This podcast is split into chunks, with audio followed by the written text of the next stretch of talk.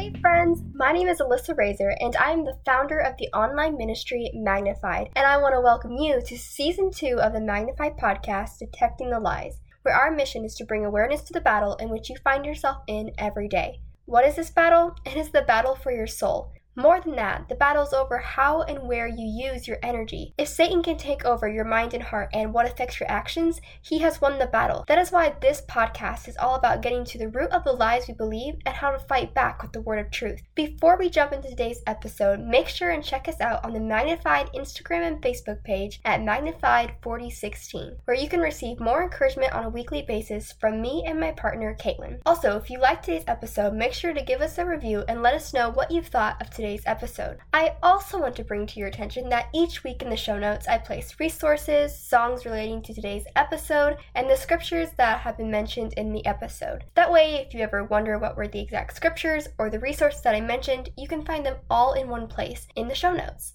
You will also find in the show notes the tool alerts that I mentioned in the episodes. These are just more ways on how to fight off the enemy and his lies that we face every day. The songs are just a bonus and a great source of truth when battling the lies of Satan. So now, with all of that being said, my dear friends, let's get ready to jump into today's episode and get ready to detect the lies together. Enjoy!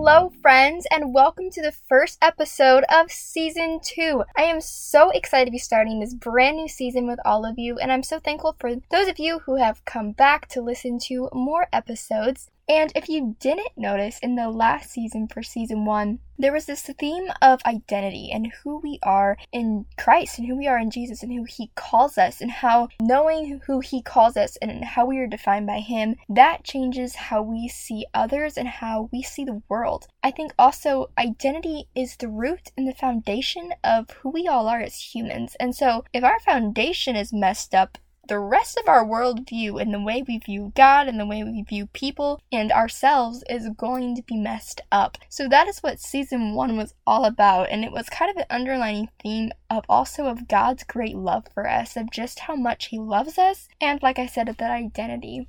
Now, for season two, we have a new theme, and I'm super excited about this theme. And this theme is very much inspired by God. the second thing is that this theme is more on the physical sense, which we're going to be talking about our bodies, you know, are they ours? Do we have the right to do with what we want with our bodies? You know, our mouths, what we say to the people around us, and how that affects our lives. It's going to be about our minds, renewing them in Christ. It's going to be all about these physical senses that have to also do with the spiritual world around us, and how much the enemy would love it if we just believed that we had the control and power over our own lives, our own destinies, our own bodies, and all of that power that we think is left in our hands is what God actually desires for us to leave in His hands.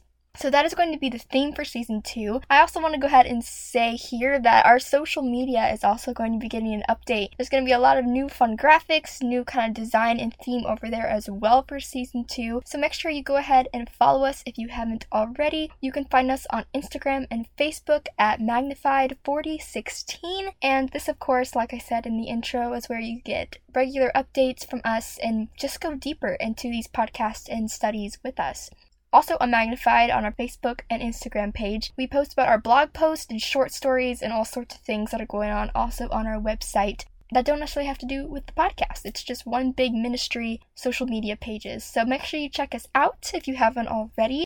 So, the lie that we are going to be getting into tonight, and like I just said, season two has this underlining theme of our physical bodies and how they relate to the spiritual world. And so, tonight, for episode one of season two, we're going to be jumping into the lie I am ugly.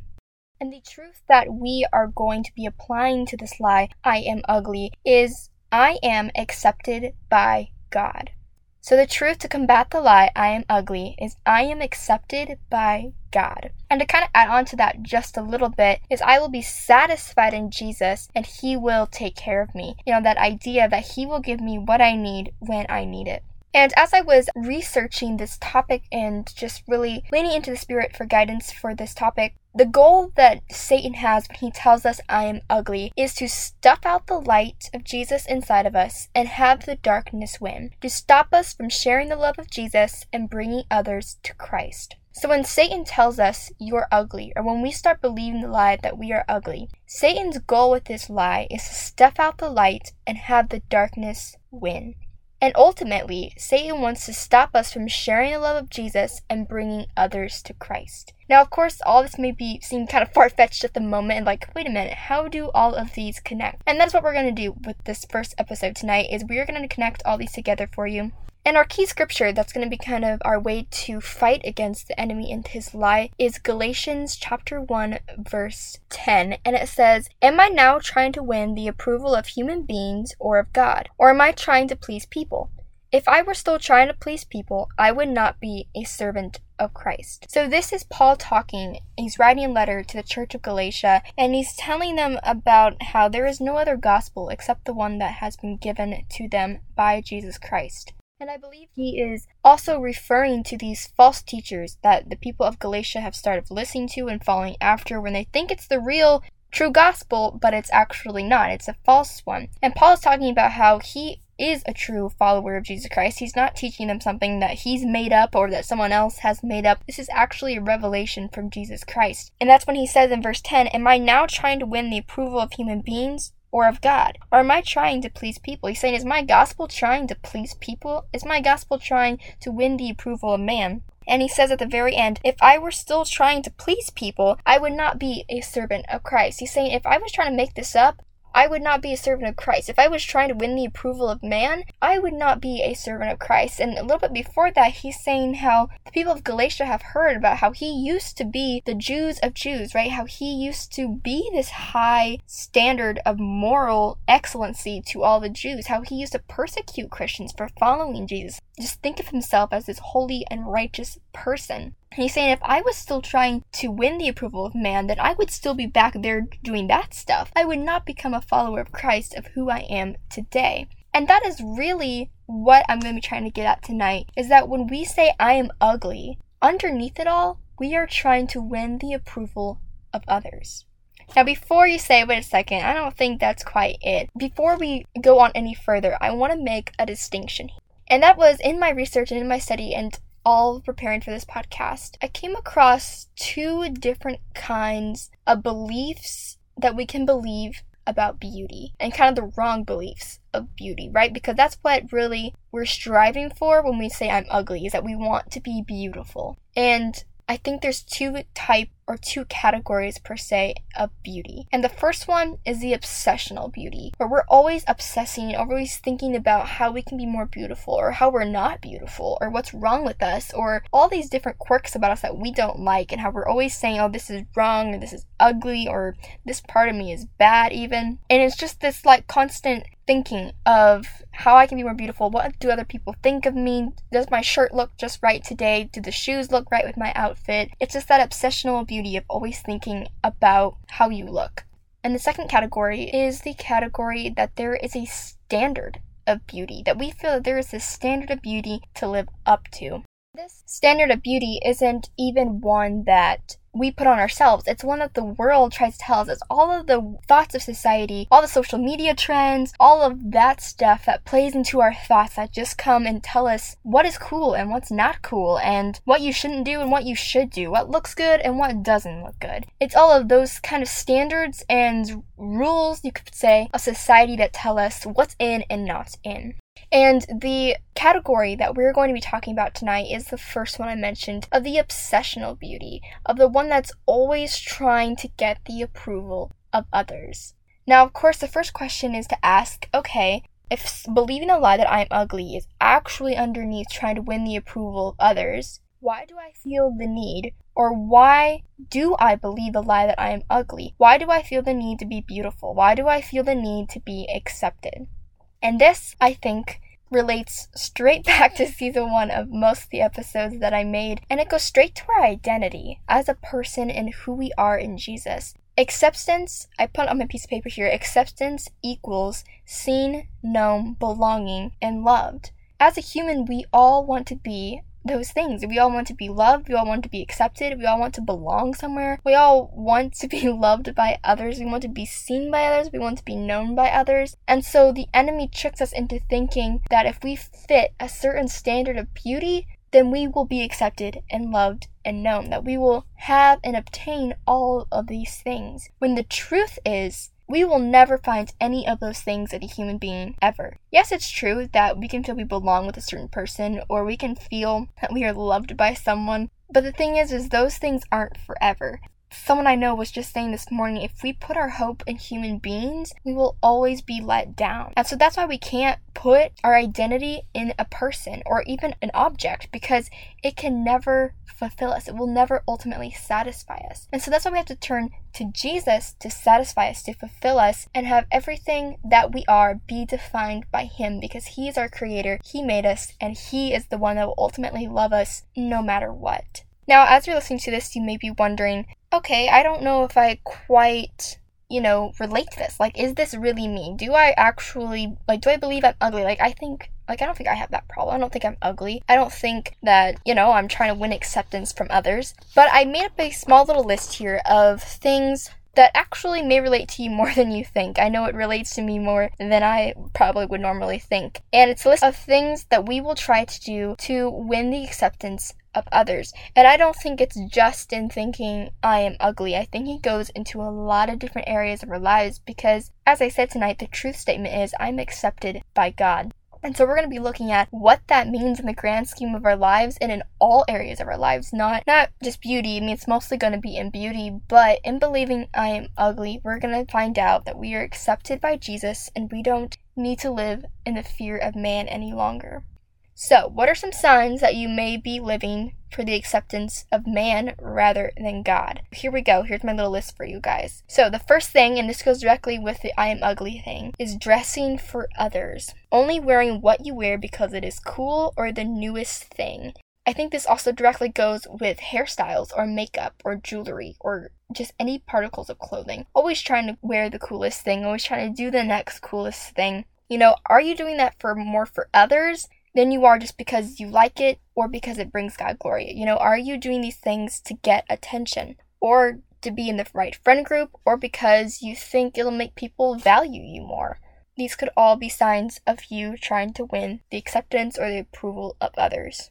The next one, this one hits me kind of hard, is as a Christian, doing good works to be noticed by someone or so others can praise you? Are you doing those good works for God for your reward in heaven, for God to see you? Or are you doing it so that someone notices or that others can praise you for it? And again, this is that underlining want and desire to be known, to be seen by others, to be loved by them. But of course, this is going about it in the wrong way. The next thing I have is doing the coolest hobby, drugs, or agreeing with the newest ideas and philosophies about the world. You know, just going with the flow, just doing what everyone else is doing, not going against the crowd, not actually standing up for what you believe in, just letting other people walk on you, giving in to those temptations around you, not actually fighting and standing up for the truth this is another way that we could be living for the acceptance of others because we don't want to set people on edge. We don't want to ruffle people's feathers. We don't want to cause division. We don't want to stick out from the crowd. This is all a way of living for the acceptance of man and not for God. I think another way we could say this is do we keep our voice and head down when our beliefs are challenged? This is a great question to just journal down right now, folks. Do we keep our voice and head down when our beliefs are challenged? The next thing I have is watching, following, listening to all the newest media, singers, TV shows, movies. This is, of course, staying up with all the pop culture. You know, do we just do the pop culture stuff because our friends at our schools do it and everyone else around us is getting into it? Do we do that? Do we stay with the newest things just because everybody else is doing it? And I want to go back for just a second to this do we keep our voice and head down when our beliefs are challenged? I want to just say, kind of a tool alert here, is that the enemy, this is kind of a side note, but the enemy would love it if we just kept our head and mouth shut and down. He would love it for us just to go with the flow and to not do anything about the beliefs we have inside of us. Because this goes back to my original point about Satan's goal is to stuff the light out of us and let the darkness win to keep us from ultimately bringing others to Christ and sharing the love of Jesus with others and bringing them into relationship with the Father, to bring them into an eternity for, so that they could live in heaven one day. That is Satan's goal is to keep us to keep others out of the race of getting to heaven and experiencing God's majesty. All right, and number five for us kind of goes with our mouth. You know, what we say and what we do. You know, the lying, making fun, gossiping, following sexual desires, uncompassionate, looking for out for our own self interest, making it about us instead of God. You know, sin itself can be such a way us to look for the approval of man. Because I know for myself, when I lie or when I make something up, it's because I don't want people to look down on me because of the truth, or it's because I'm afraid of what they're going to think of me. And so we hide.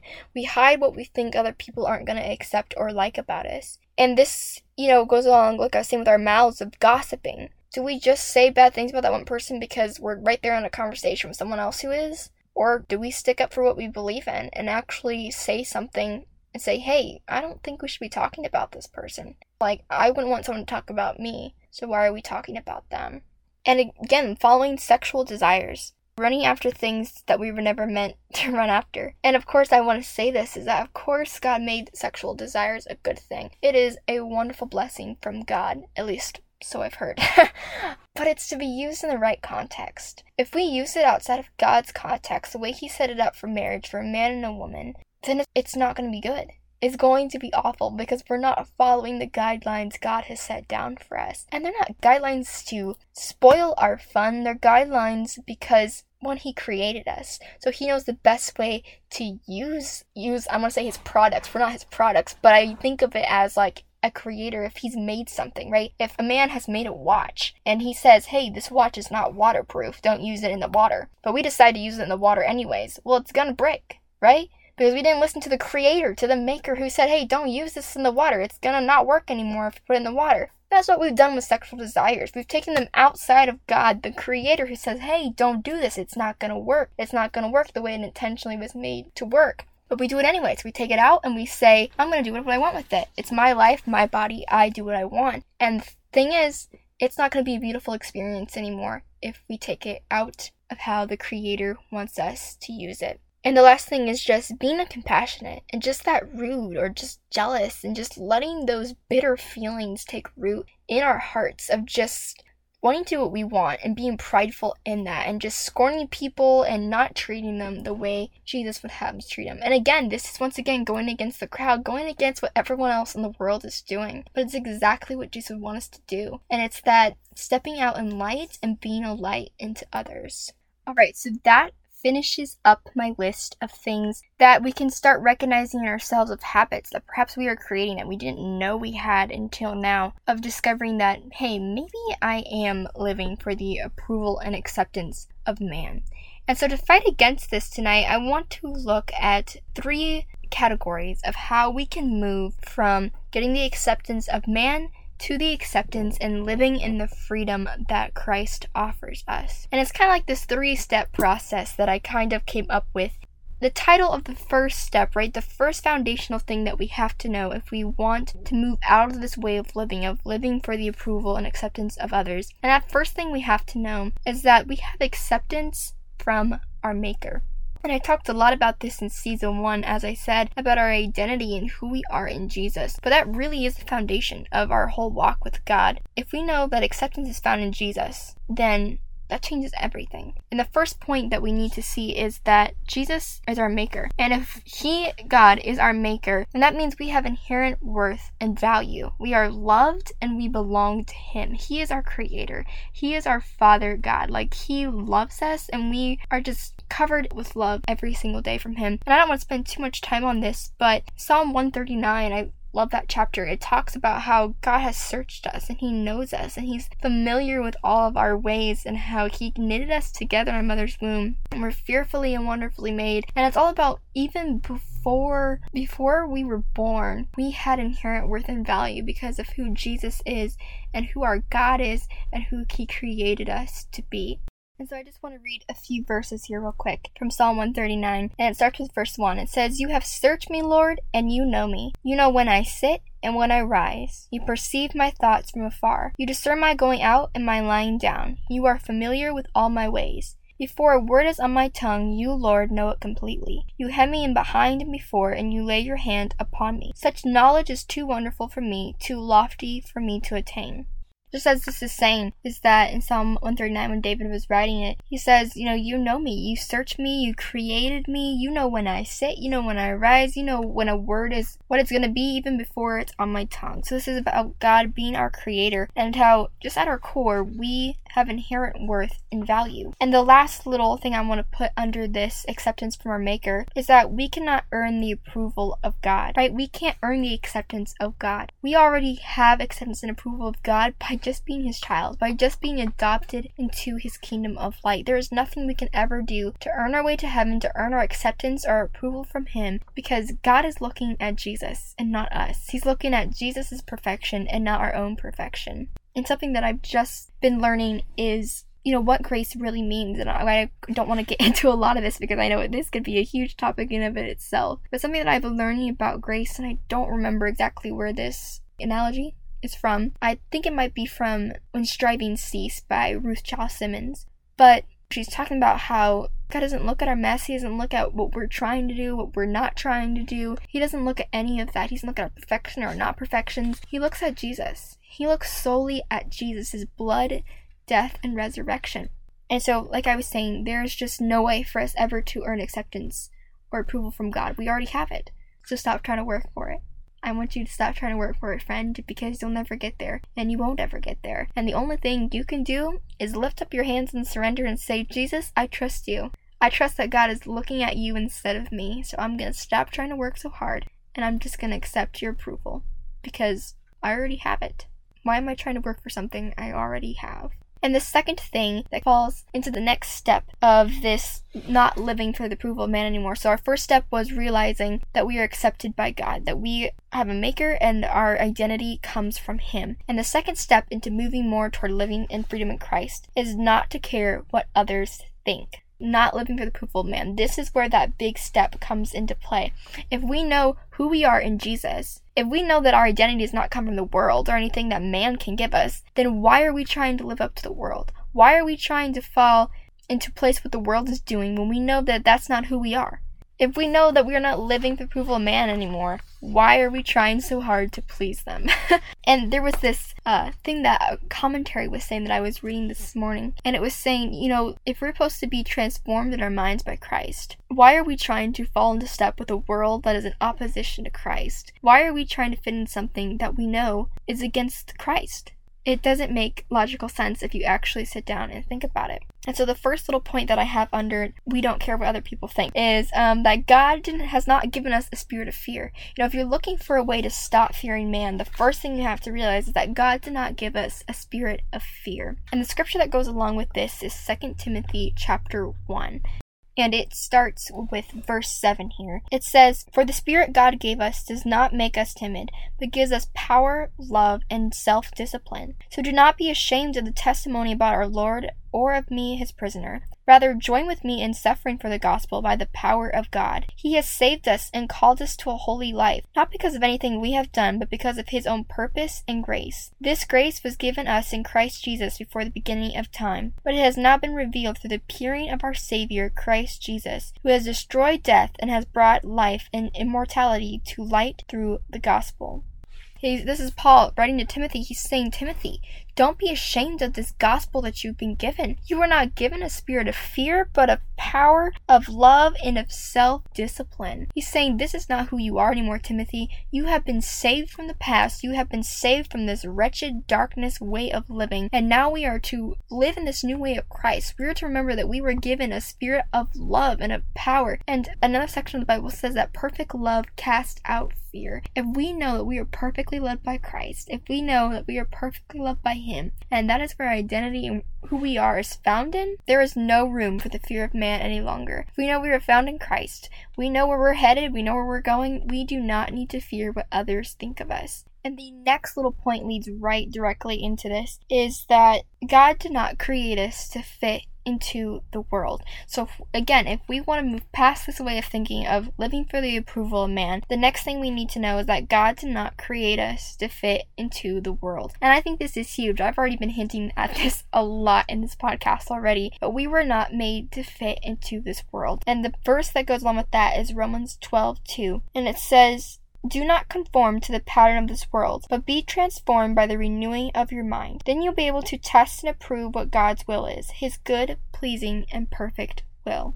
I want to back up to verse 1 there to give a little bit more of a background and context. It says, Therefore, I urge you, brothers and sisters, in view of God's mercy, to offer your bodies as a living sacrifice, holy and pleasing to God. This is your true and proper worship. Do not conform to the pattern of this world, but be transformed by the renewing of your mind. Then you'll be able to test and approve what God's will is, his good, pleasing, and perfect will.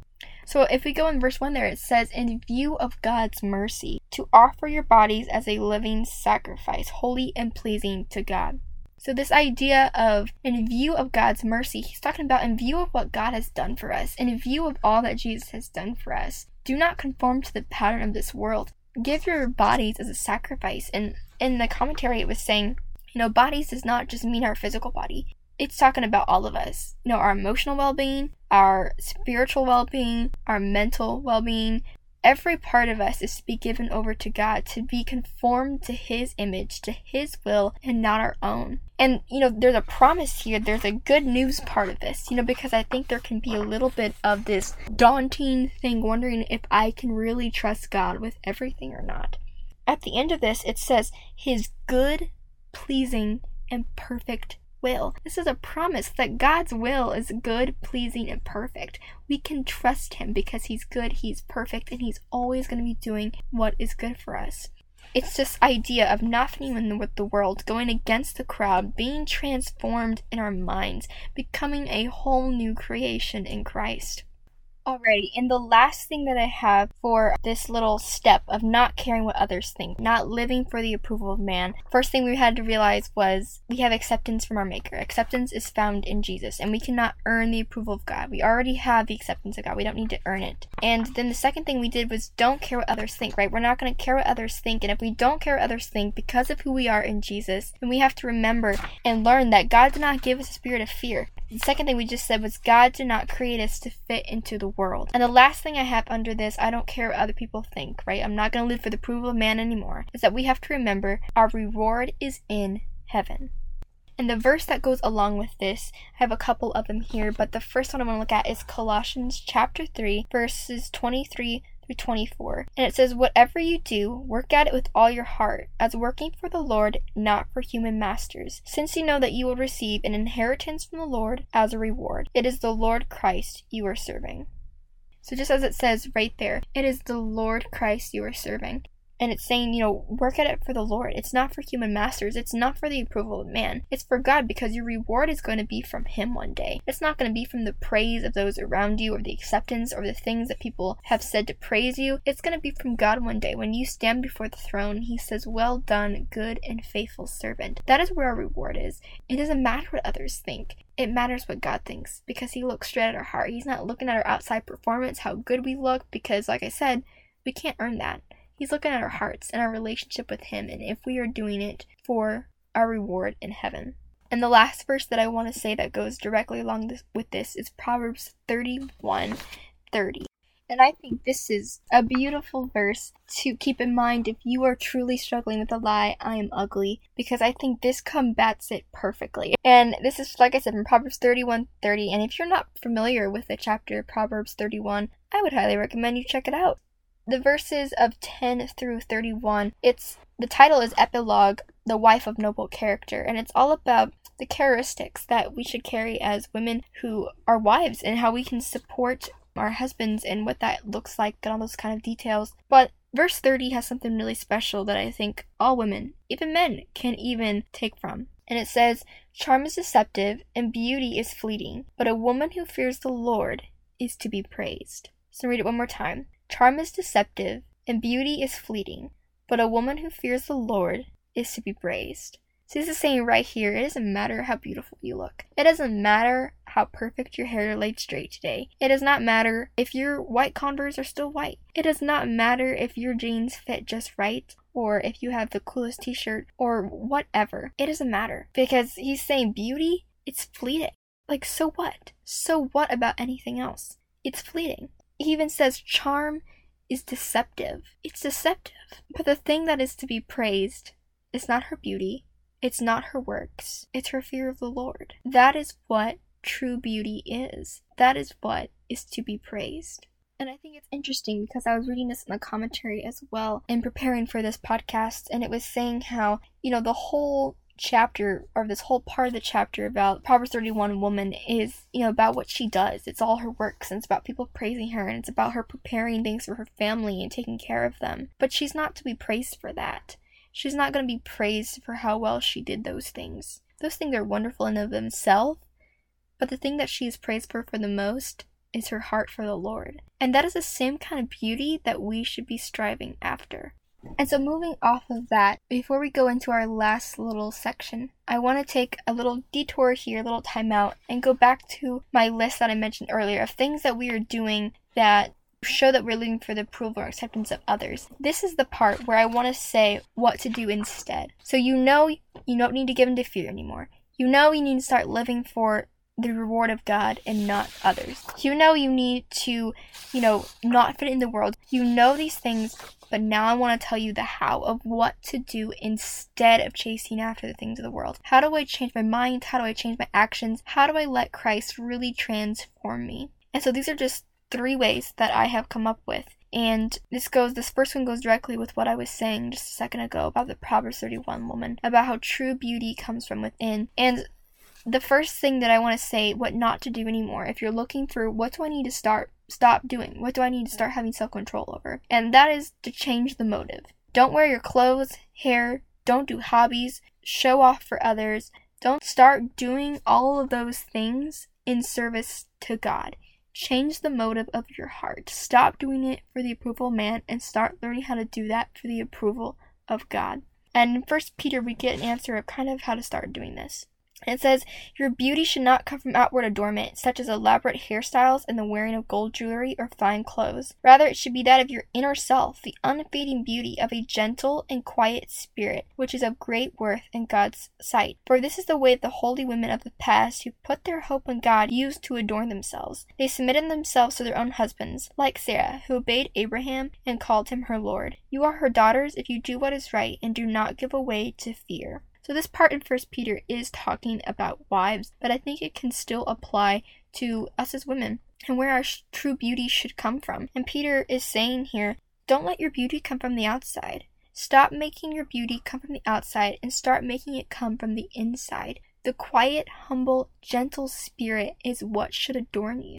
And this quiet and gentle spirit is not necessarily this like you have to be reserved and shy you can't be outspoken and passionate all those things all those things are still a good thing that's not what peter is saying here he's talking about the women that have nothing else to do except gossip and tear each other down and all of those kind of things we're not to be those kind of women and tear each other down and basically start these little wars within our friend groups, right? I mean, that's of course taking it a little bit out of context there, but what Peter would be trying to say. But for our day and age, that's what he means. And our true beauty should start coming from within. So if you want to change your motive, change your heart, change why you do what you do, start by having a humble heart and serving the Lord. Put your hope in the Lord and stop swimming the direction of every other fish in the sea. So the second thing of what to do instead, instead of chasing after the approval of men, is to walk with God and trust your reputation with Him. This is huge, guys. This is really huge because I think this is where the real change is going to start happening. You know, I think, of course, we're going to see a change in ourselves if we stop dressing and doing all the things everybody else does. That's, that in itself is huge, right? But I think when we start walking with God and trusting our reputation with Him, this is huge. This is the heart behind changing the motive. And I want to encourage you as well that if you start to walk with God, if you start trusting Him with your reputation, and you know, if you start getting persecuted for it, people start making fun of you, start asking you questions, start looking at you weird, you might lose friends, you might lose family members, you might lose all of this earthly things, but what you will gain in return is so much better. And I want to encourage you that just because it's hard, you have difficulty, or you are made fun of, does not mean it's the wrong choice. Just because you face persecution does not mean you made the wrong choice. Look at Jesus. Jesus was more than persecuted. He was crucified because he did not win the approval of men, because men hated him. They persecuted him, they whipped him, they beat him, they spat at him, they punched him, they crowned him with thorns, they pierced him, they nailed him to a cross. All of these terrible things happened to him. But does that mean he made the wrong choice in dying for us? Absolutely not. It was the best decision any man, any God could ever make for us to come down and sacrifice himself for us, to make a way for us to live with him in heaven someday. So I want to encourage you that just because you might be persecuted for something or you look like you're starting to lose earthly pleasures and satisfactions does not mean you made the wrong choice. That is just the price of following Jesus and the price that we have to be willing to pay to follow Christ. In 2 Timothy chapter 3, starting with verse 10, Paul says to Timothy, You, however, know all my teachings, my way of life, my purpose, faith, patience, love, endurance, persecutions, sufferings. And then he goes on to say, These kind of things happened to me in Antioch and Iconium, Lystra, and the persecutions he endured, right? He's talking about these persecutions he endured. And he says, Yet the Lord rescued me from all of them. And in verse 12 it says, In fact, everyone who wants to live a godly life in Christ Jesus will be persecuted, while evildoers and impostors will go from bad to worse, deceiving and being deceived. But as for you, continue in what you have learned and have become convinced of, because you know that those from whom you learned it, and know from infancy you have known the Holy Scriptures, which are able to make you wise for salvation through faith in Christ Jesus. And then he says, All scripture is God breathed and is useful for teaching, rebuking, correcting, training in righteousness, so the servant of God may be thoroughly equipped for every good work. Of course, is a little paraphrase there at the end. But just that verse 12 in fact, everyone who wants to live a godly life in Christ Jesus will be persecuted. Now, of course, this is going to look different for each and every person, but in some way or another, we are all going to at one point face persecution for being a Christian. We just are. And then going to John chapter 15, starting with verse 18, he says, If the world hates you, keep in mind that it hated me first. If you belong to the world, it will love you as its own. As it is, you do not belong to the world, but I have chosen you out of the world. That is why the world hates you. Remember what I told you a servant is no greater than his master. If they persecuted me, they will persecute you also. If they obeyed my teaching, they will obey yours also. They will treat you this way because of my name, for they do not know the one who sent me. So Jesus himself is saying, in this world you're going to be persecuted. They hate me, so they're going to hate you. They're going to hate the light because they are in the darkness and they want to stay covered in the darkness. But I'm calling you out. I am choosing you to go and be a light and to show others who I am in this dark world.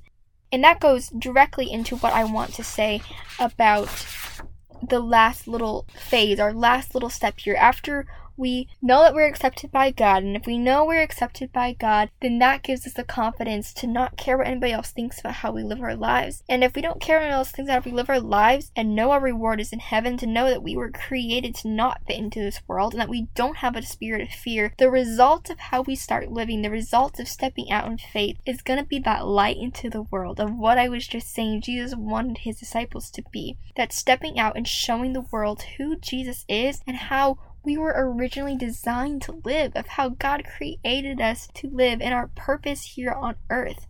And I want to read Matthew chapter 5, verses 14 and 16, to just encourage you and to remind you of how we are to be the light in this dark world. And it says in Matthew chapter 5, verse 14 through 16 says, You are the light of the world. A town built on a hill cannot be hidden. Neither do the people light a lamp and put it under a bowl. And so they put it on a stand, and it gives light to everyone in the house. In the same way, let your light shine before others, that they may see your good deeds and glorify your Father in heaven. So, just to recap real quick, this is the result of when we start living not for the acceptance of man or the approval of man, for the acceptance of God instead, because we know that our worth and our value is found in Jesus. And if all of that is found in Jesus, then why are we still living for the acceptance of man? We need to start living like we don't care, that we don't care what the world thinks, we don't care what the world says. And the result of living like that is being the light of the world for Jesus, to point others to Jesus and to see them in heaven one day.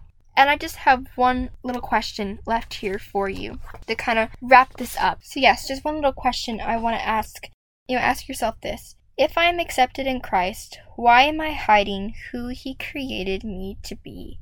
if I'm living for Christ, if I'm a new creation, if I'm living a new way now, if I'm not living in my old ways, if I'm not pleasing the world anymore, why am I trying so hard to earn the approval of others? And if you are struggling with the lie, I am ugly, if you really believe you are ugly, let me tell you, my sweet friend, you are not. You are accepted in a beautiful masterpiece in God's eyes. You were created for so much more than to go around believing that you were ugly. you were made for something so much bigger, so much more important. You have such a bigger purpose than to be worrying about what others think of you and what you even think of yourself. Because let me tell you, God does not think you are ugly. He is looking at your beautiful heart who wishes to know Him better and who wants to serve Him better, and that's all He wants. He does not need a perfect girl on the outside. He just needs a big girl with a big heart for him and for his glory, and he will show you his purpose he has for you because, like I said, you were made for so much more than to just go around thinking that you are ugly, that you are worthless, and that you have no purpose. You were designed and created with a purpose. And God loves you, my friend. God loves you so much. My last little note that I want to give you this is the final thing now. I know I said that already, but this is the final thing and this kind of goes back to what not to do instead of of living for the approval of men of going around and lying and making fun of living these sins and that is to ultimately let go and let god let go of your life lay down your life submit it over to him surrender everything to him and let god and my two verses for that are Proverbs 22, verse 4. And it says, Humility is the fear of the Lord. Its wages are riches, honor, in life. If you will humble yourself before the Lord, the Bible promises that that will result in riches and honor in life. Honor in life. Those are the riches that we will receive in Christ if we just give it over to God. If we will just give up our reputation of trying to look good, of trying to be like everyone else, it will result in honor in life if we give it over to the Lord. All right, my friends, and the very last scripture that I want to read to you, these are just beautiful words that I just want to encourage you with and just let flow over you. So just maybe take a minute to stop what you're doing and just listen to these words of life and of scripture. And the scripture is Psalm 96, starting with verse 1. And it says, Sing to the Lord a new song, sing to the Lord all the earth. Sing to the Lord, praise his name. Proclaim his salvation day after day. Declare his glory among the nations, his marvelous deeds among all peoples. For great is the Lord and most worthy of praise. He is to be feared above all gods. For all the gods of the nations are idols, but the Lord made the heavens. Splendor and majesty are before him. Strength and glory are in his sanctuary. Ascribe to the Lord all you families of nations. Ascribe to the Lord glory and strength. Ascribe to the Lord the glory due his name. Bring an offering and come into his courts. Worship the Lord in the splendor of his holiness. Tremble before him, all the earth. Say among the nations, The Lord reigns. The world is firmly established. It cannot be moved. He will judge the peoples with equity. Let the heavens rejoice, let the earth be glad, let the sea resound and all that is in it. Let the fields be jubilant and everything in them. Let all the trees of the forest sing for joy. Let all creation rejoice before the Lord, for he comes. He comes to judge the earth. He will judge the world in righteousness and the peoples in his faithfulness. All right, my dear friends, to close this out, I just want to say a quick prayer. Dear Jesus, I thank you so much, Lord, for your goodness, for how much you are just so insanely in love with us. I thank you for how much you love us, Lord, and just how you're continuing to chase after us and to reveal and to show us your truth. God, I'm just at the moment overwhelmed by you, Lord. I thank you that you are good and what you do is good. Lord, I pray for the girl on the other side of this microphone, Lord, and this podcast, God. God, I pray you would strengthen her and help her to endure life's trials, Lord. God, I pray she would pick up her sword of truth today, she would pick up these scriptures, that she would go to war against the enemy, or that she would no longer let the lie, I am ugly, take over her mind and heart, that she would no longer believe these things, Lord, that she would not be deceived by them, that she would know that she is beautiful in your eyes, God, and that she is accepted by you, Lord. She does not have to earn your approval or anything else because you are enough, therefore she is enough. And God, I pray that you give her bravery and courage to step out of her comfort zone to go to the places, to talk to the people, to do the things you have called her to do, that she would swim against the current, Lord, and be one of those fish that swims against it, Lord, and shows other who you are and to be a light in this dark generation. God, I pray you be her strength, you be her energy, that she would be her words, her passion, her desires, her everything. Lord, I pray you would give her a heart of flesh and remove that heart of stone, Lord, that she would behold who you are and so much more. Jesus, I thank you for this time you bless us with. I thank you for this woman on the other side. God, I pray over her and her situations and life, things that she's just as overwhelmed with today. God, I pray she would lay them out down at your feet, that she would surrender it all, and she would live in your peace and in your goodness. And Lord, I pray that no weapon formed against her shall prosper. I pray that Satan will not have a hold on her and her mind and her heart any longer. God, I thank you that yours is the victory. I thank you that you win all battles. And God, I just thank you that you're our champion and you are our mighty warrior who saves. It's in your great and awesome name I pray. Amen. All right, all right, my dear friends, thank you so much for listening to the first episode of season two. Woohoo! I'm so excited about that, as you can tell. but yes, my dear friends, thank you so much for joining me today. Thank you for hanging out. Make sure you check us out on social media and thank you all so much for listening with me today. I look forward to talking with you all again. But until next time, my dear friends, keep fighting and keep your eyes on Jesus.